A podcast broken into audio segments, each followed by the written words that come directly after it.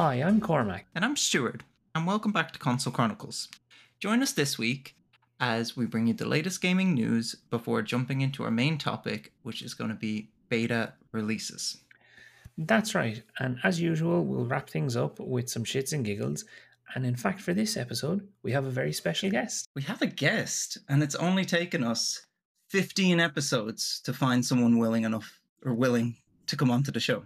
I was going to say willing and able, but I think able might be a stretch. So willing is, is is all we needed. That was the passing criteria, and he's made the cut. What we're actually going to do is we're going to take a bit of a blast from the past and ask him some of the questions that we asked each other on episode zero, the pilot, to uh, get a gauge for who he is, where he where he games, and all that kind of stuff. I don't know. What are we going with? Are we going with Seamus or Shem? What's the what's the official intro? Uh, Shem will do. Do you know what'll do?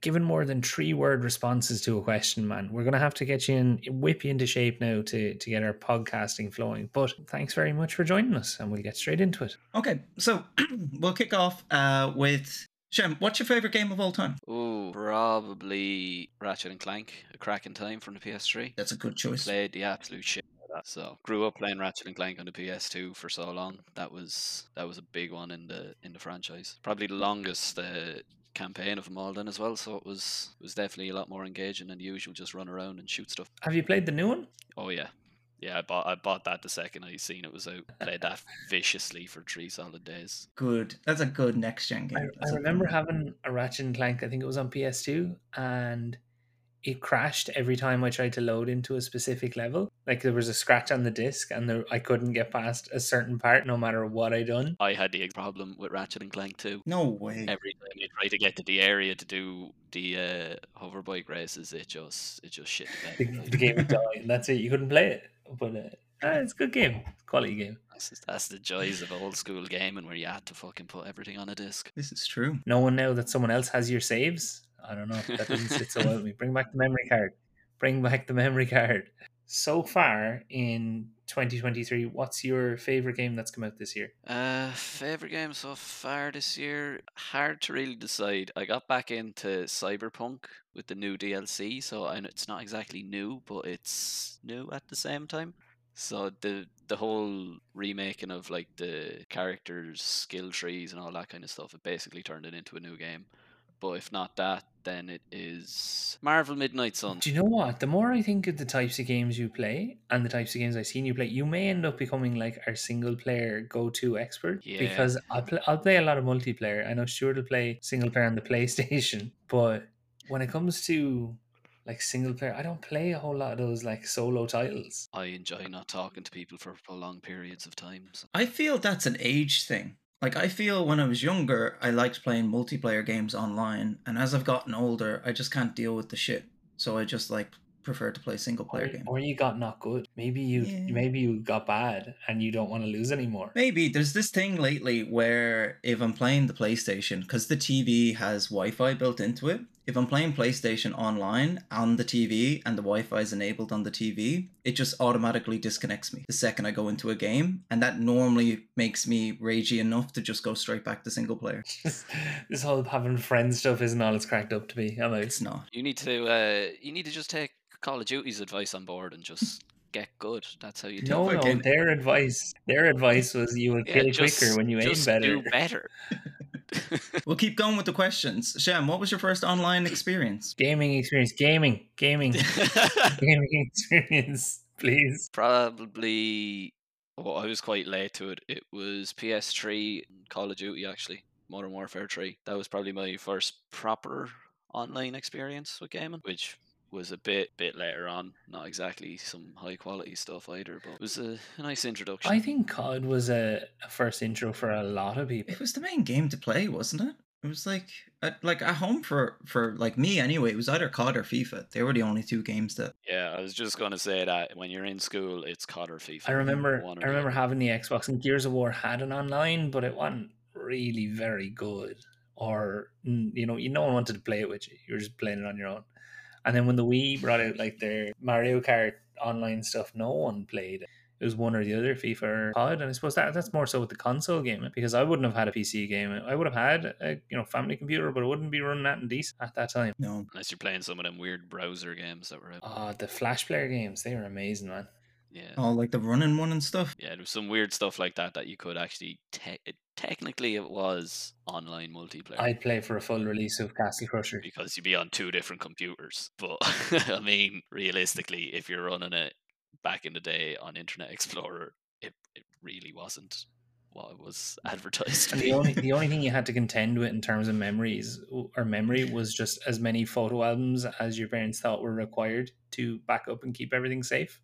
Not knowing that it's all kept on the same hard drive. You can have multiple folders. They're still if the hard drive fails, they're all gone. But uh, we, we lived and learned. We won't bring back the hard drive, Stuart. I promise. I'm sorry. It's all. It's too didn't to bring it up. It's too soon. It's not even for me. It's our listeners. It could be worse. You could totally uninstall the game yourself. Happens easier than This you is think. true. with The Witcher 3 on the PlayStation 4 and accidentally click uninstall game instead of Instead of closed, close game. game. Uh, that's like 130 gigs as well. That's ridiculous, isn't it? Yeah, I didn't even realize I'd done it till Cormac's like, "Why'd you uninstall?" it?" I was like, "I didn't. I just closed it." Like, no, no, I'm pretty sure you did. He's like, "No, no, check the game files." I was like, "There aren't any game files." Well, look, we, we won't we won't hang around and reminiscing too much, or we'll be here all day. One last question for you: What game do you love that you feel doesn't get the recognition it deserves? I think from our shared time playing it, Heroes of the Storm did not receive enough love. Oh man, you didn't need to bring it that got up. abandoned by devs so quickly and even like the pro tournaments and stuff they were just like yeah we don't feel like doing this anymore let's just shut down and pretend it doesn't exist that that game was just given the boot very quickly We put so many. I put so many hours and far too much money into that game to see it treated the way it was. The, the only way you could track your like game time was by uploading replays to like a hot server or something like that and they calculated your game time last i was at before it disappeared was like three months of gameplay or something Yeah, it, it got ridiculous. Like the first time we checked it, I think I was on like seven weeks, and like I played it for another two or three years after checking it. So I've no idea what I finished on. That sounds good. I haven't really played it, so I can't. I can't compare. Only thing I can say is maybe it was pushed back because would League have been just this is the way to go, and then they said like let's not waste our resources pumping into a game that's clearly losing out to its main competitor. I think it was a case that Blizzard was losing out on life in general with all the shit that was going on. yeah and it was around like there, there was there was league and uh, dota 2 that were would be its main competitors and while they do hold most of the market they think they repurpose resources within blizzard was the official story at the time to say we're going to take the people that are working on heroes and we're going to move them to new titles rather than upkeeping what they considered to be an old title they moved to i think it was when a lot of the diablo titles kind of were announced shortly after Yeah, I think Diablo 4 was kind of starting its production, and what's the one that's on the phone? Immortal? immortal yeah They were announced that they were starting development for that, so like rather than hire more people for them, let's just move Yeah. people off this game that we don't want to look after anymore. I get it. At the end of the day, business is business, but man, that hurts. That hurts my soul to, to think back on that. It's sad, but it's a perfect segue into some news.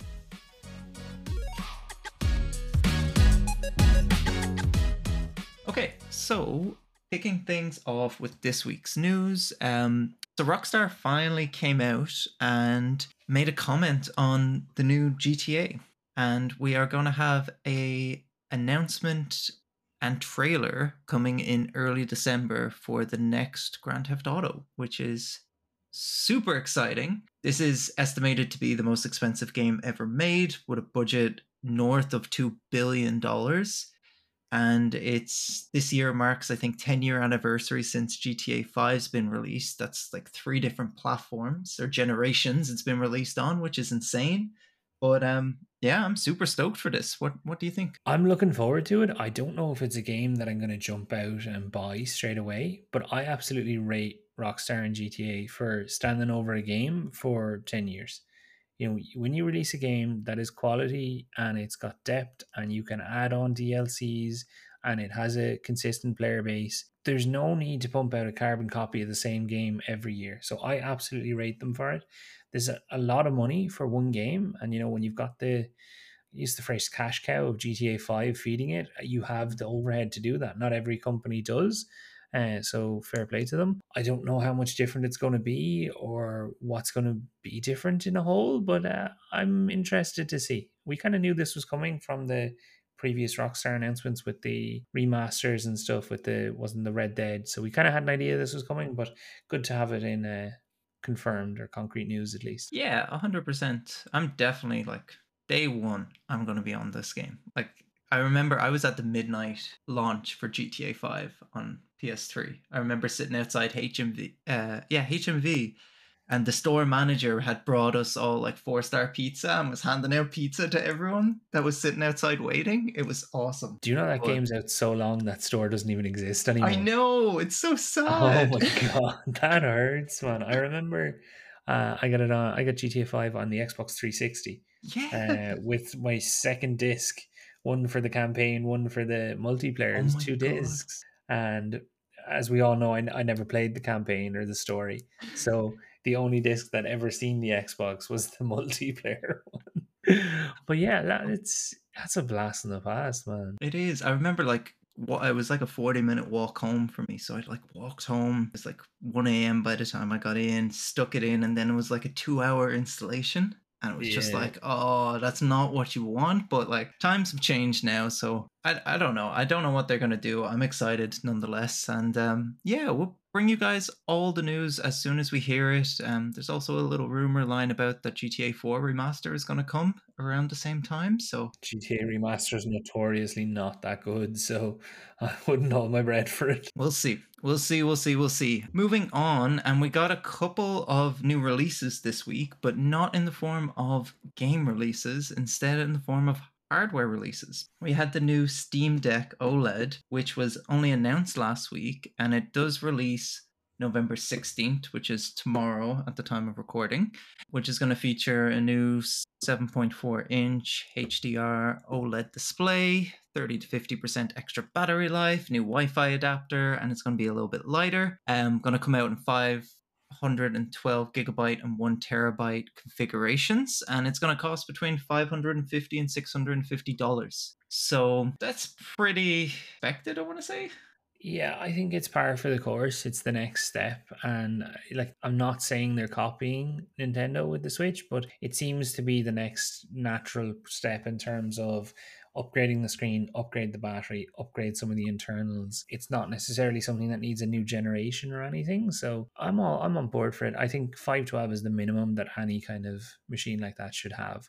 Yeah. Uh, it's one of the biggest struggles with the Switch games is that there's just not enough storage. You have to buy a, a huge, tiny, a, a huge storage but tiny memory card, memory. and it's a, a bit of a mess. So nice to see that. Nice to see that. And is it a is this affecting the pricing of the previous models? You know it. You know it. Um. So yeah, for the old models, the 64 gig model is going down from $400 to 350 the 256 gigabyte model has gone down from $530 to $400 and then the 512 gigabyte model is going down from $650 to $450 all usd but it's a good sign for people who are kind of sitting on this and waiting to see what happened you know? That's a fair drop for the 512 model.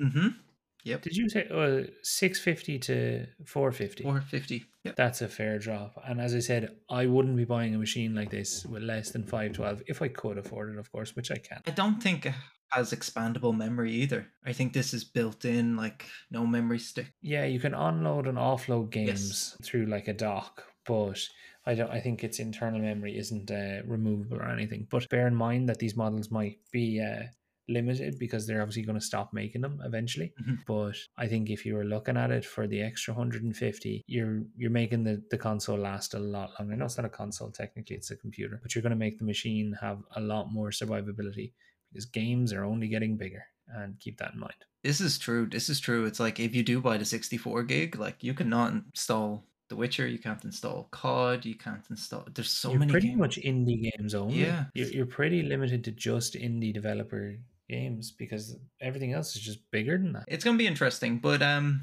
the makers, whoever makes Steam Deck Valve. Valve, yes, Valve have come out and said that they do have a roadmap planned, a multi-year roadmap planned for the evolution of the Steam Deck. We're probably not going to see like an upgraded Steam Deck 2.0 for four or five years, they said but they have a roadmap. There's going to be continuous improvements, and it's something that they really want to commit to, which, again, I'm all on board for. I'm glad to see it out there, and I don't know if we've heard more news on it. I'm sure we'll find out in a moment. Given that the, the PlayStation isn't a uh, Mm, console in itself, it's nice to see a competitor for the Switch. Yeah. So I, I'm all for having another option for handheld gaming. 100%. All there. 100%. And yeah, PlayStation Portal, which is PlayStation's equivalent of a screen with two controllers stuck to Phone. it's its equivalent of a phone or an iPad or a tablet. Ah, I, it's I don't get it, but fair enough. Look, we're we're just we're we're bringing you a little bit of announcement here. It does release November 15th, which is today at the time of recording obviously.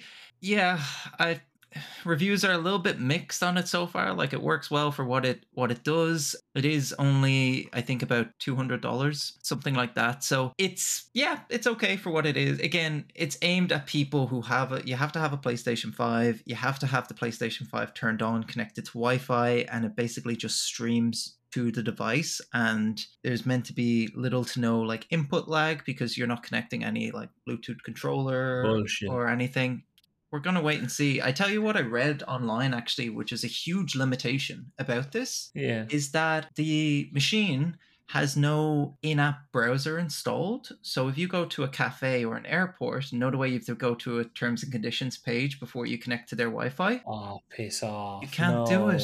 No, so unless it's a private home Wi Fi, no dice. Yeah, or a public Wi-Fi without that page. Absolutely. But even a lot of them just have a agree to terms. Yeah.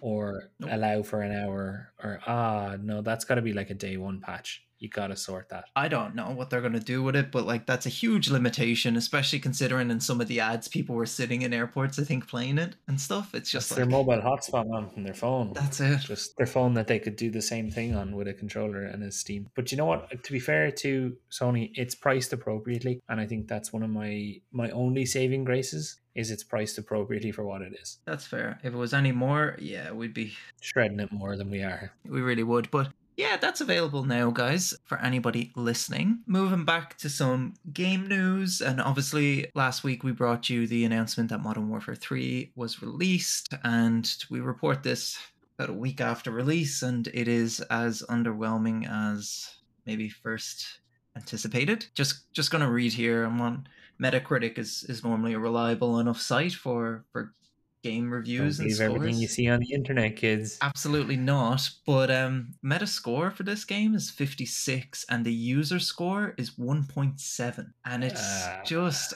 everything I'm seeing is just that it's you can tell that it was rushed. I don't know if we mentioned this last week, but It was rushed. it was rushed. Meant to take three years. This game took 16 months. And yeah, it looks like everyone is realizing that. We, our own personal experiences have been it is annoying as fuck to launch one game, be thrown into a Modern Warfare 3 game, and then have to go back, log out, and open a separate application for Modern Warfare 2. It's re- this is on PC, but like it's really messy. I've been told, and this might come as surprising news, that I'm not the most positive individual, so I give out a lot apparently. But that has caused me so much grief that I don't want to play either game. Yeah. I went back and I installed Cold War because I was like, fuck it, I'll just play zombies on this instead, just because it was less stress than trying to play a free to play game that I have to down. And it made me download the entire game again, 180 something gig. Oh my off god, it did, yeah. it made us re-download the game into a different application. And then- whatever. Look, yeah. I, I think we said we'd come back to you with the news or the reviews. Didn't buy it. Have watched some videos. Have done some research. Very underwhelming. And I looked at the zombies. It has one of the, the exact same thing I give I was concerned about. It doesn't look like there's any kind of rush or hurry. You're not confined to an area.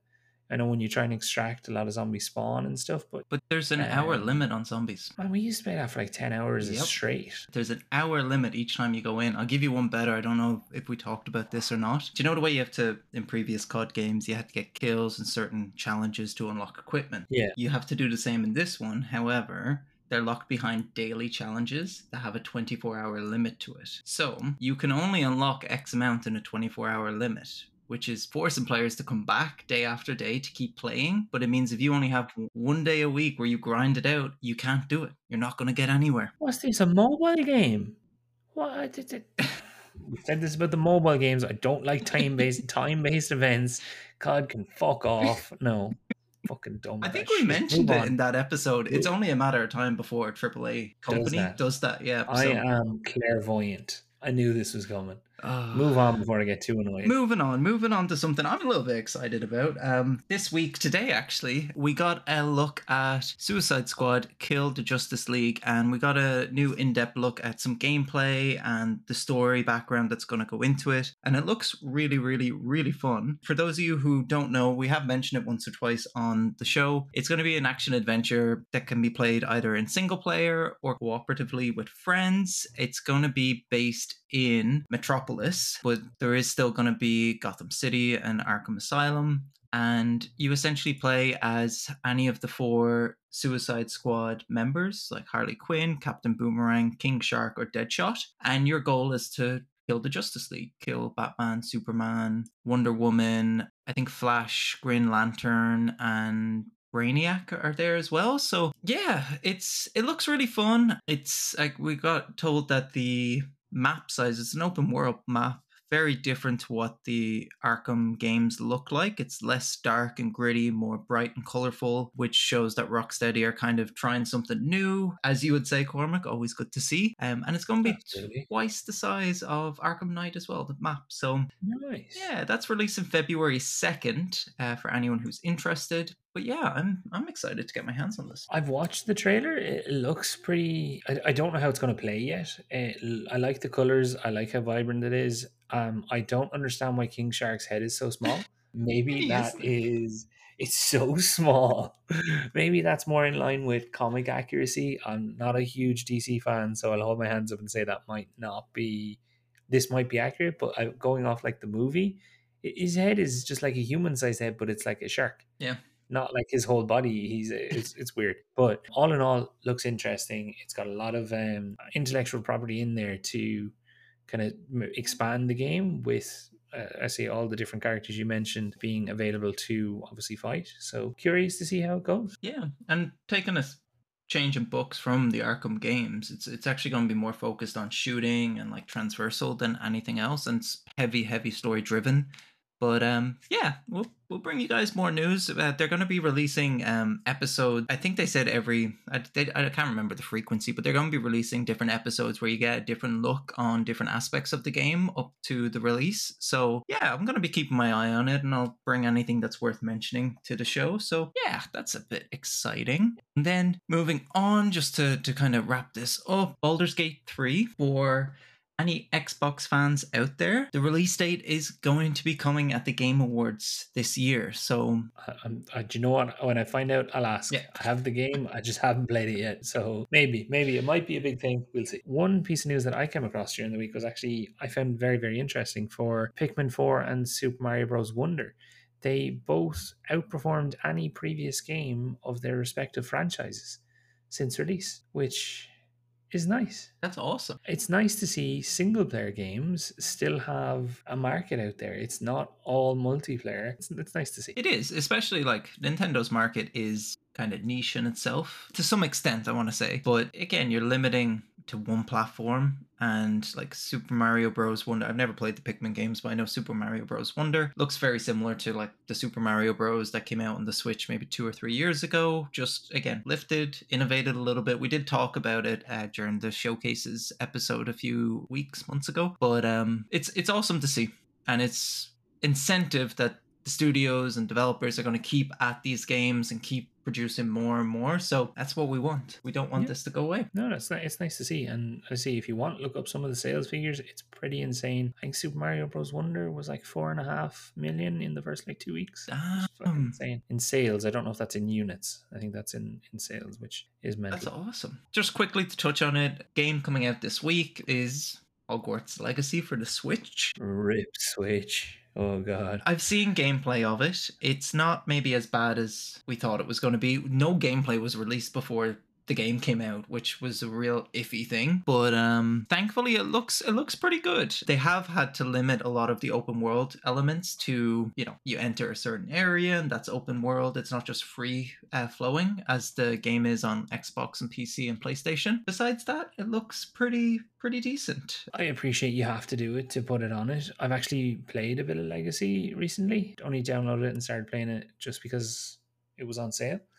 And I'm disappointed with how many bugs are still present in the game. I like the combat, it's fun, it plays nicely. I'd be interested to see that on the Switch and see if it still has the same kind of free flowing Like aspect to it yeah. because there's a lot of prompts and things that pop up while you're in combat to like alert you if someone's throwing something from somewhere, whatever it might be. I'd be interested to see if the Switch can handle it. But all in all, I think it's definitely worth a play. For sure. And last thing, I just I just wanted to bring this up because I seen this and it made me very nostalgic. So ten years ago this week, PlayStation Four was released. I don't don't put that as history. Make me feel old, man.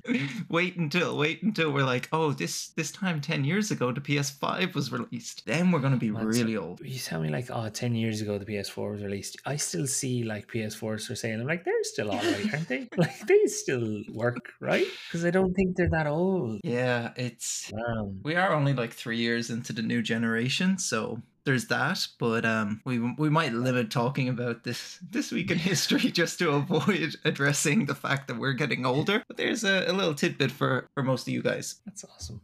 Well, it, you know what? It's cool to look back, but I'm gonna, gonna stop looking back because it reminds me. Look forward. Look forward. Yeah.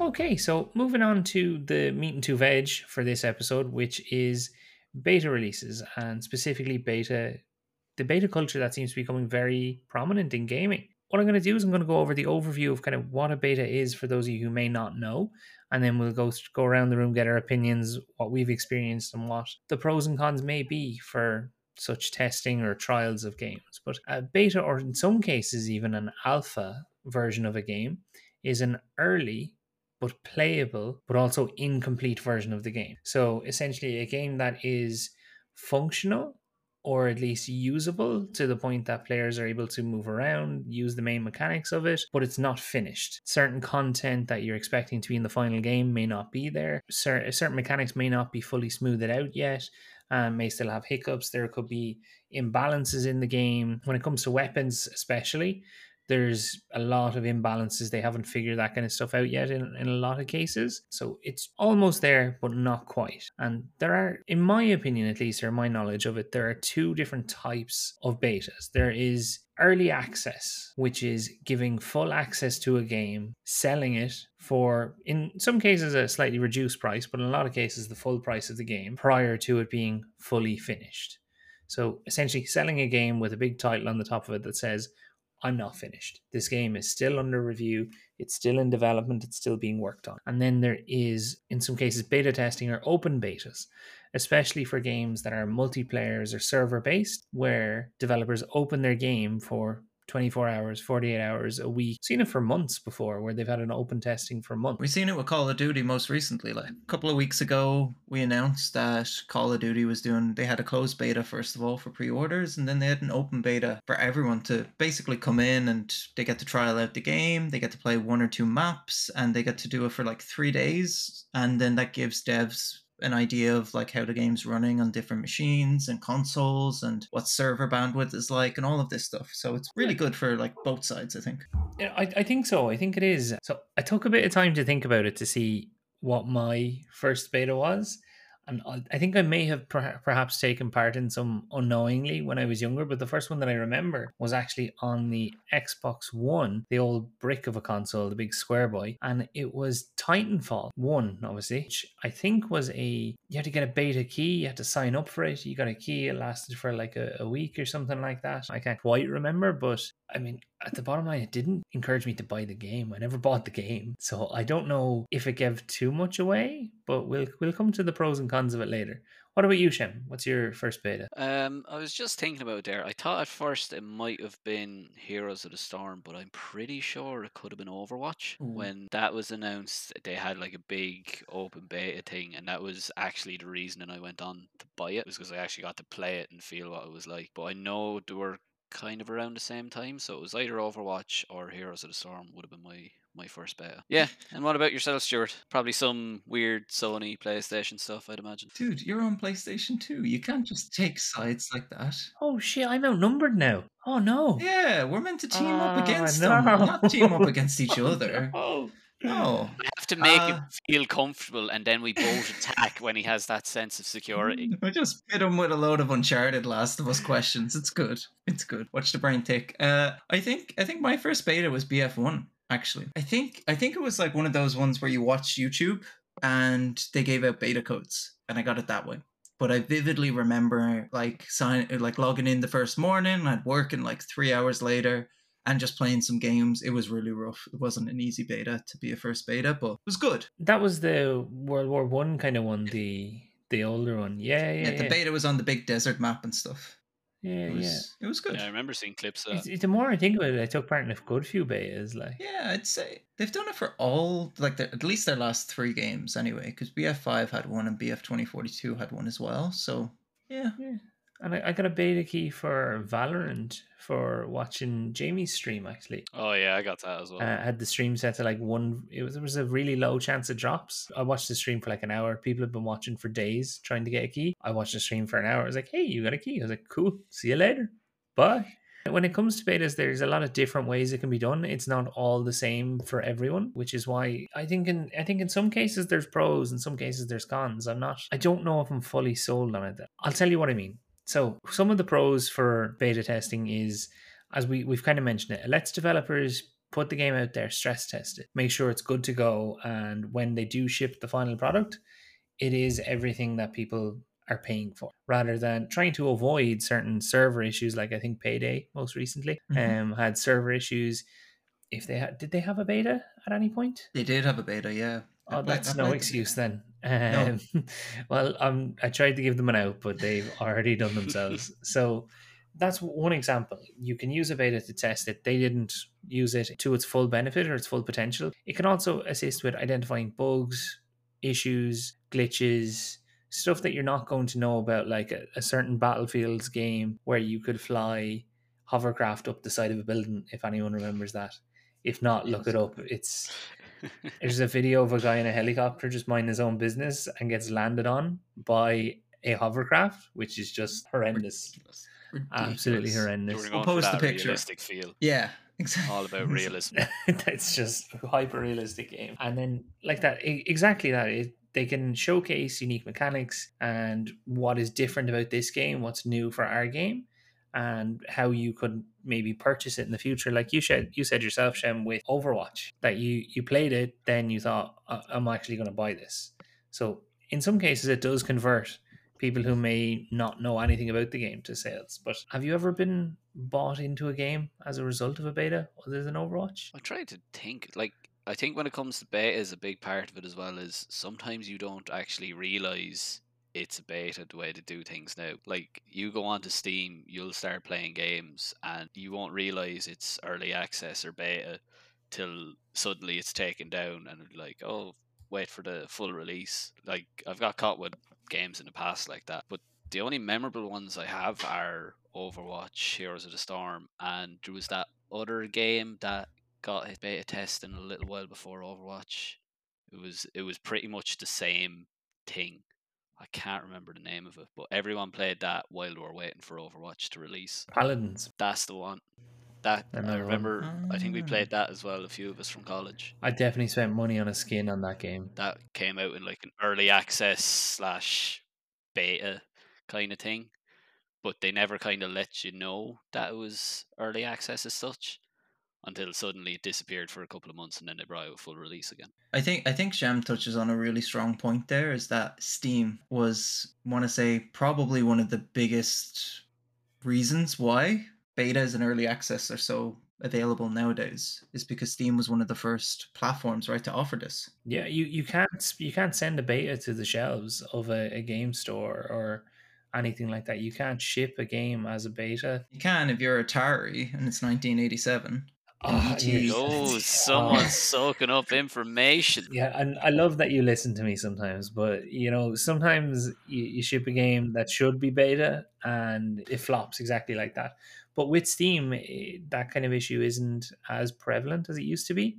That you can patch or edit or change the game beforehand.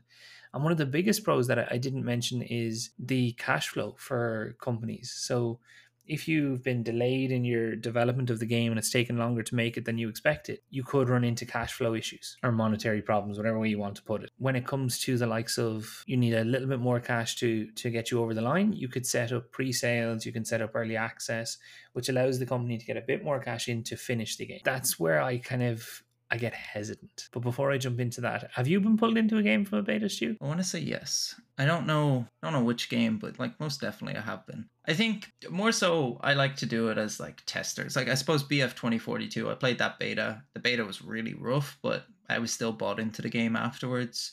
I do it as like a trial every year with COD when the COD betas come in, come out. I'll give them a go and play them for a few hours and see how I feel about it. Um, but generally speaking, no, not uh, not always bought in. Like I played Payday three, what about a month ago now at this rate or something like that. It was fun. It was good. It was very similar to the second one, but I kind of left it and I was like, yeah, I'm good to put this down. I don't need to buy this game, especially at full price. and it's very dangerous with it because we played we all played the cold war open beta and that near turned us off buying the game as a whole because it was so poorly made and it was so buggy Yeah, they they messed up even simple things. Like I remember the menus where it was like go in to commis- customize your vehicles, and there was nothing in that menu. Yeah. There's no vehicles or anything to click on. It's just like here's a black screen. and there's the there's the exception to say it's in beta the game was released in that manner Yeah, that that wasn't just beta that game fully released for sale with menus that didn't do anything yeah. They just they just re-released a lot of it. All they really fixed was some of the displays for the guns when you put on your attachments. Like I remember you'd get a sniper rifle and you'd attach your foregrip and suddenly there's just this big stick just just glued onto the bottom of your gun and they touched up some of that stuff. wasn't it and no matter with a sniper no matter what attachment you put on the front it looked like a bipod Yeah. so you could put any attachment you mm. wanted on the front of it and it always displayed as Yeah. a bipod on the model they didn't have a model for handles They tried to fix that and all it done then was if it wasn't a bipod, it was like this little nub is the only way you could describe it. It looked like the end of a Yeah. walking stick just jammed into the shaft of the gun. But like you'd have a solid black metal gun and then there's this little timber knob on it that had no reasoning as to how it was attached. And that that's one example. You actually touched on something fantastically, uh, Shem, and I'm going to bring it to you, Stuart. Here's a couple of titles that are still in beta that you wouldn't necessarily expecting. We've played some of these. Valheim, still in still in beta, still in early access. early access, but yeah, yeah. And I know I haven't played it, but do you remember the Phasmophobia game that came out like 2020 Yes. that everyone started playing? Yep. Still in beta Still in beta? still in. Ah. And the longest running current beta that I could find was Seven Days to Die, which is still in early access and was released in early access in 2013. wow. Damn. That's a long time. Now, I can also appreciate the developers saying, no, it's not ready, but when will it be ready? Your game is now 10 years old, which means the game you were releasing is already 10 years behind the current hardware. I can kind of get it for like some games, like Valheim, constantly adding things. They added so many like building menus and weapons and stuff like that, and resources. And even the first two, three months we were playing it. Seven Days to Die, I played that like way back when it came out, and I played that for like a year, a year and a half, and I can't remember seeing like too much improvements, bar stabilization stuff. But again, like with the type of game it was, like I don't think I would have known that it was in early access, apart from it saying it.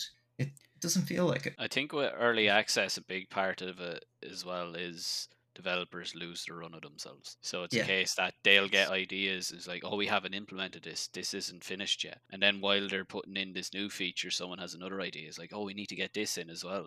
And then you end up with games like that that end up in early access for 10 years because they're just not satisfied with the stage that they're at. Even though you take most games now, they'll be released at a complete stage. Like, take Cyberpunk. That was a fully finished game. Like, the launch was shit. And then they fixed it. And now they're after bringing out the DLC, which is now completely revamped their whole skill set for character building again and hmm. now it's a different game but that was still a full game and then they were like we need to change this. Whereas games get trapped in early access because they'll be like oh we can make this better.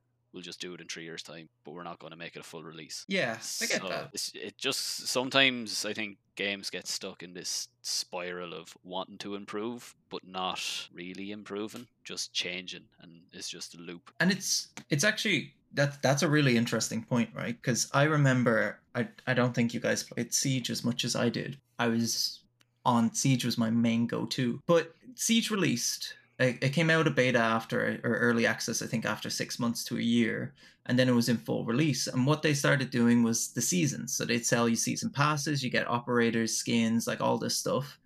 And what actually happened was the game was in such a bad state they had to do a season of just like it was called Operation Health, and it was a season of just improvements to make the game better. So that's what a company has to do when the game's already released and it's not where it needs to be. They have to take a full quarter and say, we're going to revamp this, we're going to fix all these bugs. But then, as a kind of counter, the consumer's losing content because the consumer expects a continuous flow of content from when that game is live until when the game ceases to be supported anymore. So I remember like buying the year pass because that's what me and like the friends would do. We all bought the year pass and then it came out halfway into the year that they were going to do Operation Health and we weren't going to get any skins or anything, which small thing, but it kind of feels like a little bit of a waste. yeah you're And not I- getting what I- you paid for at the end of the day Yeah, exactly. And I do think there's a healthy middle ground. I do really believe there's a healthy middle ground there, which is release a game fully, say it is out there, but here is our roadmap. Here is our year's roadmap, our 18 months or two years, whatever it might be. Here's the roadmap of what's in the game. Here's what we are looking to add so people know what's coming. Here's everything we plan to do in order to improve it and say, look, we're rather than release it in beta and constantly try and hide behind that barrier, we're releasing a game that we're not yet finished with, but it is in its own right a full game. Yeah. And I think that's that's a nice middle ground that you could come to because there is a risk with these betas that when it comes to beta testing for a closed period of time, a limited time, that's usually stress testing for the most part. But when it comes to early access, which is games that are essentially fully available to sale but are not fully finished, there's a really, really big opportunity for people not knowing what they're buying. And I think one of the best examples is that of that is Kerbal Space Program 2. That game released with less features than the first one. Now it's still in It's just so beta. strange. And I appreciate that the cost may reflect the fact that it's in beta.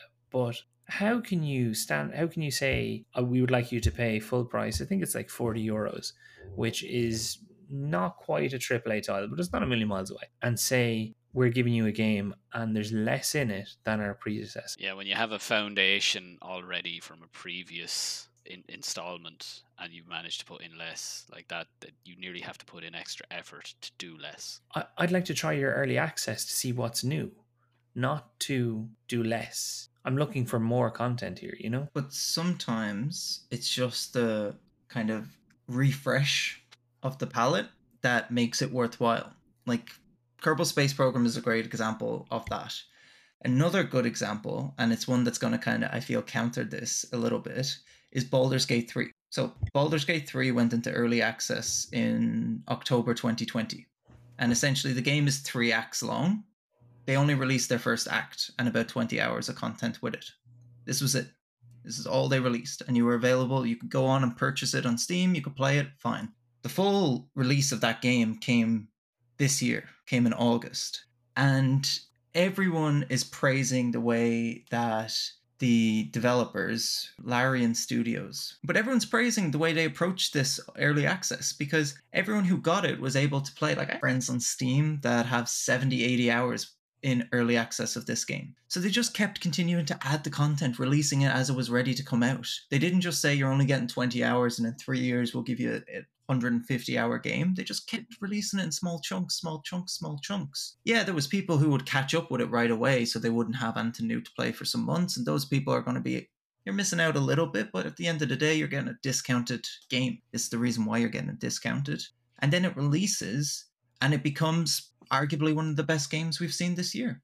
So it's that's that's a like success story, I suppose, and an example of one that worked really well. Yeah, that's an example of one that done it right. And like that there there is definitely huge potentials for this, but there is huge downsides as well. This is true. Before we move on to the downsides, do you actually know a game that we completely missed that was in early access for like years? I know Um, one, and Cormac knows it as well because we played a ton of it when we were in college. We're not going back to Heroes of the Storm. We're leaving that no. alone. It's dead. It's dead. No, Leave it alone. Remember building your little shit shack full with wood, trying to break stones with stones, hunting boars with the worst arrows you could ever imagine. Oh, a fine yeah. game called Rust. Rust Oh. was four years, four years in beta or early access, even. Sorry. Rust was one of them ones that we played a ton of when we got it in early access and was constant updates which weren't really any improvements to like the stabilization of the game, just more content. It was one of the games that kind of lost the run of themselves for a little while where they were just like, oh, things aren't looking great, let's just throw more content at it until they could finally realize we have too much stuff now to fix. It's time to start fixing stuff and get this done. the game and the, the area and the graphics all ran like shit and they just kept adding more in matter rather than make it more playable more streamlined more fun they just added more in which is not really where yeah, we're going it, it was but kind of a case of if we put more stuff in, it'll distract people away from doing these game breaking things. So if we give them another 20 guns to try build, they'll stop building 50 foot tall towers and knocking them on each other and causing people's PCs to crash and die. so it's I don't know if that was the one you were getting at, Stuart, but what what were you getting at? hmm I'll give a shout out to Ark as well. I don't know if you guys have played Ark. I had terrible experiences with that game. Same, but it's one game that I know develops so well, and it's it was in early access for two years. I think there was so much content releases. It was a good one. What I was talking about though was Minecraft. Really? I've I've never actually touched Minecraft. Have you not? Not once, never. Huh. I the, the visuals of the game upset me and unsettle me to an unbelievable level, so I just haven't been able to bring myself to even install the fucking thing. Just take your glasses off. That's just me. I'm just. I have a fear of cubes or something. I don't Nice know, but just looking at it, just I just feel How long was that in beta for? Uh, so alpha was June of 2010. Beta came out in December of 2010, and then full release November 2011. Gosh, it was only like a year. So a year, but still big, huge game. Probably none of us would have thought that would have been in beta, but Clearly, it's it. one of them that done it right, Yep. or it wouldn't have been as successful as it was. Highest, highest selling game of all time, absolutely. And I was going to say, I think we'll all remember them when we were back on on PlayStations and cheap books and stuff like that that we talked about the other week. We remember having demo discs. Oh man, yeah. yes. It was a chance to try a game without paying for it. They came out with the you know the PlayStation magazine hmm. and it had different like the first level or first couple of levels of a game. I fully feel as though beta testing and early access are becoming demos. So beta testing more so than early access. They're the new demo. You get to try the game for a little bit, but not too much. And then you can buy it if you want. And while there is the stress testing factor of it for servers and devs to see what's broken in the team, or in the team, in the game even, it's definitely, I think it's the new demo because games that I've seen game in beta testing that don't really look like they need. It doesn't feel like, and the one one of them that comes to mind is Valorant because that that didn't feel like it was cha- It's changed a whole lot. It felt very smooth and in the right place at the time, but it created hype. People wanted to play the game. And then the Titanfall, I remember playing that was smooth as you like. I had no bugs, no errors encountered, no nothing on Titanfall beta that I can remember at all. But at the end of the day, it gets you wanting to play the game. Yeah. And then you're you're wondering what all the hype is about. And I think it's the new demo. I think that's Call of Duty's whole approach now, because they didn't really do a lot of beta, only for the last few years when interest was kind of declining, because every year was just, oh, it's another Call of Duty. And now suddenly they're just pumping out beta test and all this early access kind of stuff. To, to it's it's nearly like another way of advertising it these days. Yes. It's a cheap it's a cheap way of advertising.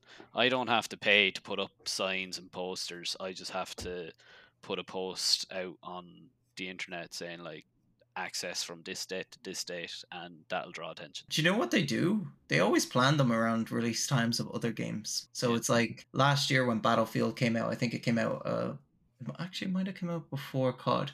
But what they did was when there was like a new season coming out of Battlefield, COD would do an open weekend on the release of the new season. So it keeps it retains their players coming back to COD and not going on to other games. So it's a smart tactic that way. What I wanted to say as well is kind of since demo discs, we've talked about it before. And I know we'll do a bigger topic on the subscriptions and stuff like that. But PS Plus offers game trials. Same with EA Play, that subscription service. They all also offer game trials. So I think PS Plus gives you two hours access to like the brand new AAA titles that have just been released and EA Play gives you 10 hours access to games. So it's it's a way to still see how you feel. I don't think in 2 hours you can even get past the tutorial in most games nowadays, so I don't think that's long enough, but I think 5 to 10 hours is is good to get a feel for it. I used the EA EA subscription, whatever it was, to trial Battlefield when it first came out. It's exactly what I used it for, and I think it, it allowed me to test the game and realize this isn't something I want to buy right now. Mhm. And that was not actually to do with the state of the game. I just didn't enjoy the game uh, as it was, and it, it did allow me to make that decision without burning cash or trying to fight for a refund or whatever it might be. Um, so there, there are other ways to demo, but I think it's one of the more prominent. Can we tell our listeners just how much you enjoyed Battlefield last week? Hey, the, eh, I I'll, I'll put it out there. You know when you're searching for a game and you want to cancel that search for the game on Oh, your shit. keyboard and mouse, you press escape and that cancels the search, right? No, Battlefield, you press escape, it comes up exit to main menu, and my dumbass goes escape and assuming it was an are you sure you want to cancel the search button, clicked yes. So I just bang bang escape to desktop, quit the game completely. Hadn't even played a game yet. And I was like, what a stupid game. How why would you design it so that I just want to cancel my search? Why do I have what escape is escape. It's exactly what it says on the tin. You was you stop what you're doing. You don't abandon ship. You just cancel a little bit. I mean, You in the don't- case of Battlefield, I feel like that was the best option. They know people just want to get out and get off. That's what I said. better. you people are done. They're They have finished. built in a game suicide button. But also, like, come on. If it's coming up with a "Are you sure?" and you re- don't read the "Are you sure?" That's a you problem. No, you can't, not you when you can't don't follow this- industry standards. No, industry no, no, standards no, no, cancel no, no. With You the state of do that that. game, I don't think they need to ask, "Are you sure?" The second I hit escape, that should be the equivalent of Alt F4. You know, you get those five to ten frames after you've quit that a game freezes on the quit screen. It's only at that point in time that I read, "Are you sure you want to?" Exit? It was too late. I had already, I'd left. I was done. Jim, we've had this a couple of times on on the podcast. I'm trying to make it happen. When it comes to beta testing or early access or both, class or pass. Oh, it's a bit tricky because you have games that do it so well and so right, and then you have games that are in early access for 10 years and just make a bad name for, for the rest of them. But I think a lot of the time it would be class, I reckon. Because, like you were saying, it is basically the new age version of a demo disc. This is how you get a taste for what a game is or what it potentially could be. So I think in the long run, it's it's a chance for people to try stuff out and give them a, a slight flavor of what's to come. So I, I'm I'm gonna go with class for this one. Stu, That's fair. I'm gonna go with class as well. Like I think I think betas are good opportunities for people to get the chance to play the game. They're free as well, so it's like it only really is against people with slow internet. Early access, I think as well, you know what, you're getting a game at a discounted price, and I think a lot of people should understand that before they purchase it. So I don't have a problem with it. Like if it's a game that like I know I'm gonna want to play regardless. If I can get my hands on it a few months earlier, might be incomplete, but I get it at a discount and then I get to grow and play with the game as it grows and develops as well. Yeah, I'd say class. Yeah. What about yourself? I have to go with class. 99% class without real hesitation because I think you've you've hit the nail on the head and quite a lot with in, in similarities to my experience with Battlefield. It is up to the user to read. Every Steam game that's early access has a title on it on their on the page. This game is early access. But unfortunately, I know a lot of people get caught up in the it's a trending game. They see a lot of streamers playing it. They don't care. They just buy it and don't understand the the actual implications of a an early access or a temporary beta tested game. So I think they're fantastic to allow devs to grow, build games, make sure the games are what they need to be, pull people in that may not be interested and find out it's a game for them. Absolutely, but it is down to gamers. If you're getting a beta title, read it. Check that it's early access. If it is, understand this could be years before the game actually is classified as finished and understand that even games that are released as finished are flawed in a lot of cases. So mm. just understand that just because a game's not in early access doesn't mean it's perfect. So it's class, but just be careful. Yeah, I think I think that's fair. Never thought we'd have full agreement if we had a guest in, but look at that. I can change my mind if you want. No, you're good. You're good. You're good. I think I think for listeners, like main thing here is just be a little bit sensible. Read before you buy when you're playing a game, read what's on the screen before you exit. And uh, yeah, we'll just move on from that.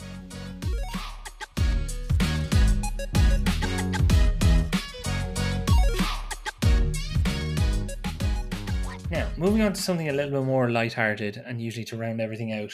I have a new shits and giggles. I don't know how this is going to go, but we're going to give it a shot anyway. So the premise of this is I'm calling it a name three. I would like to test your knowledge, both your knowledge under pressure. We can you can then throw it back at me in a, in a minute once you understand the premise of it. I'm going to ask you to name three of something. It might be a brand of graphics card. It could be a type of game genre. It could be a character type or anything like that. And we want to see how quickly you can get three out the faster the better. I'm not going to time it for the first couple, but if it gets competitive, we might. The idea is to try and get you to stumble as as often as possible. You know, one of those things when you're under time pressure and you really can't think of anything. Mm-hmm. That's the plan. So if it, if it, if it's not immediately obvious, we'll put a clock on it. So. Okay. Who wants to go first? I mean, I'll let the hosts here uh, take full reins on this one. Oh, What sort of guest are you? I'm going to start off without the clock with a more difficult one. Go on. Stuart, can you name three main characters whose names are not included in their game title? I mean, primary characters, protagonists. Can they be can they be from the same game, or is it one per game? No, we'll do one protagonist per game, and do not do one, two, and three of the same title. No. so you That would've been can't have you can't you can't have Okay, Crash yeah, yeah, Bandicoot yeah. because he's Yeah, yeah, in the title. You can't have Mario. You can't Yeah. have Spyro. Can I go? Go. Okay. Uh, you got Ellie from The Last of Us. You have Nathan Drake from Uncharted, and you have oh the last one. Um, nothing. Oh man, Come on, you know. from The Witcher. Geralt, fair enough. Fair enough. You got there in the end. Now it was a struggle. Also, were the first two not in the same game? No. For you, yes. For me, same maybe. game. Who would I have picked? I thought about it myself already, so that's kind of cheating. I'll hold my hands up and say I've kind of cheated a bit on that one because I was like, hmm, is that possible? You know, you have to trial run it in your head to see if it's doable. yeah, Yeah. it's totally doable. I think it just it does make you think for a sec. All right, all right. You ready? This is going straight back to you, and then All right. Okay, yeah, yeah, go on. okay, Cormac. So I'd like you to name three different game engines that games are built from. Oh, come on. Um, you have, I have no idea. I know you've got a Unreal Engine, and can I give like the nine, eight, seven? No, or no, five, no, no, no, four, no, no, no. Is- is Same rules, same rules, man. Unreal Engine. I think you have Unity. Yeah, Um, and then oh, I don't know. Battlefield, FIFA. Shite, shite. No, no, no. You, Sorry. You're cold. Um, you're cold. You're freezing to death. What do you get? oh, you get frostbite. I don't know. There you go. I Frostbite didn't engine. know. Um, I was like, does um, like DOSBox count? Is is that one? I don't know. There, that's tough. That sounds man. like a fucking malware attack. That does sound a little bit dangerous. Uh, I'll move it on. Also, the uh, spotlight doesn't stay on me too long. Quick one, as fast as you can, Jim. Three first-person shooter titles, not from the same genre, or not from the same title list. Not from the same genre. Same genre. Nah, don't mind me. First person shooter titles. Okay. Well, I suppose Modern Warfare 2 out for the moment for Call of Duty. Uh, Cyberpunk is technically a first person shooter. And We get the countdown clock. Oh, why am I struggling with this? We, we just I- said it. du- du- Uh, your, your music isn't helping. Um, CSGO. Yes, go. Yeah, that works. That It does. It does. Call of Duty, you really got stuck on that. You were so confident. And then it just it was gone. I mean, I play so many. Like, oh, now that I don't have anything to worry about, like there's Borderlands. I mean, a whole franchise that I've literally played every game in. Right, Cormac. Jeez, here we go. I want you to name three PlayStation exclusive characters. Yes, Shem. Yeah, I could, I could tell Stuart would be enjoying this um, one. Crash Bandicoot with one. Um, we're going. We're going Crash Bandicoot. We're going Spider Man because that's still technically one. Uh, Crash Bandicoot is no longer a PlayStation exclusive, my friend. It's not. it was. It was, and I'm taking it. And you can't take it off me. I said is is Is ah well then we've got the your man. your man name What's his name? Drake. down Yeah. the road, your man name. uh, did, who did you say? Who did you say? What's your said one? Nathan. Eli, Um, you're one. Eli, Eli. Eli, um, Eli. Ellie, Ellie, Ellie, Ellie. And then who else? Spider Man is technically a PS1 exclusive right now.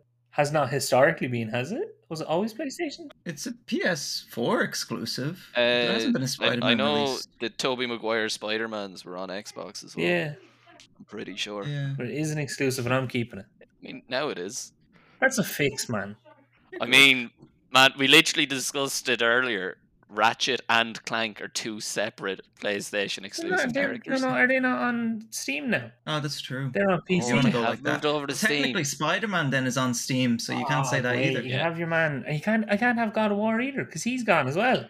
Oh, you also can't Steam. have Nathan Drake anymore. Oh come on! He's on Steam. Ah, come on. no Cormac. PlayStation exclusives anymore. It's not a thing. I, I have your answer. It's a trick question. Do-do-do-do, do-do-do-do. trick question. They don't exist. Can't be done. They divide by zero. Not possible.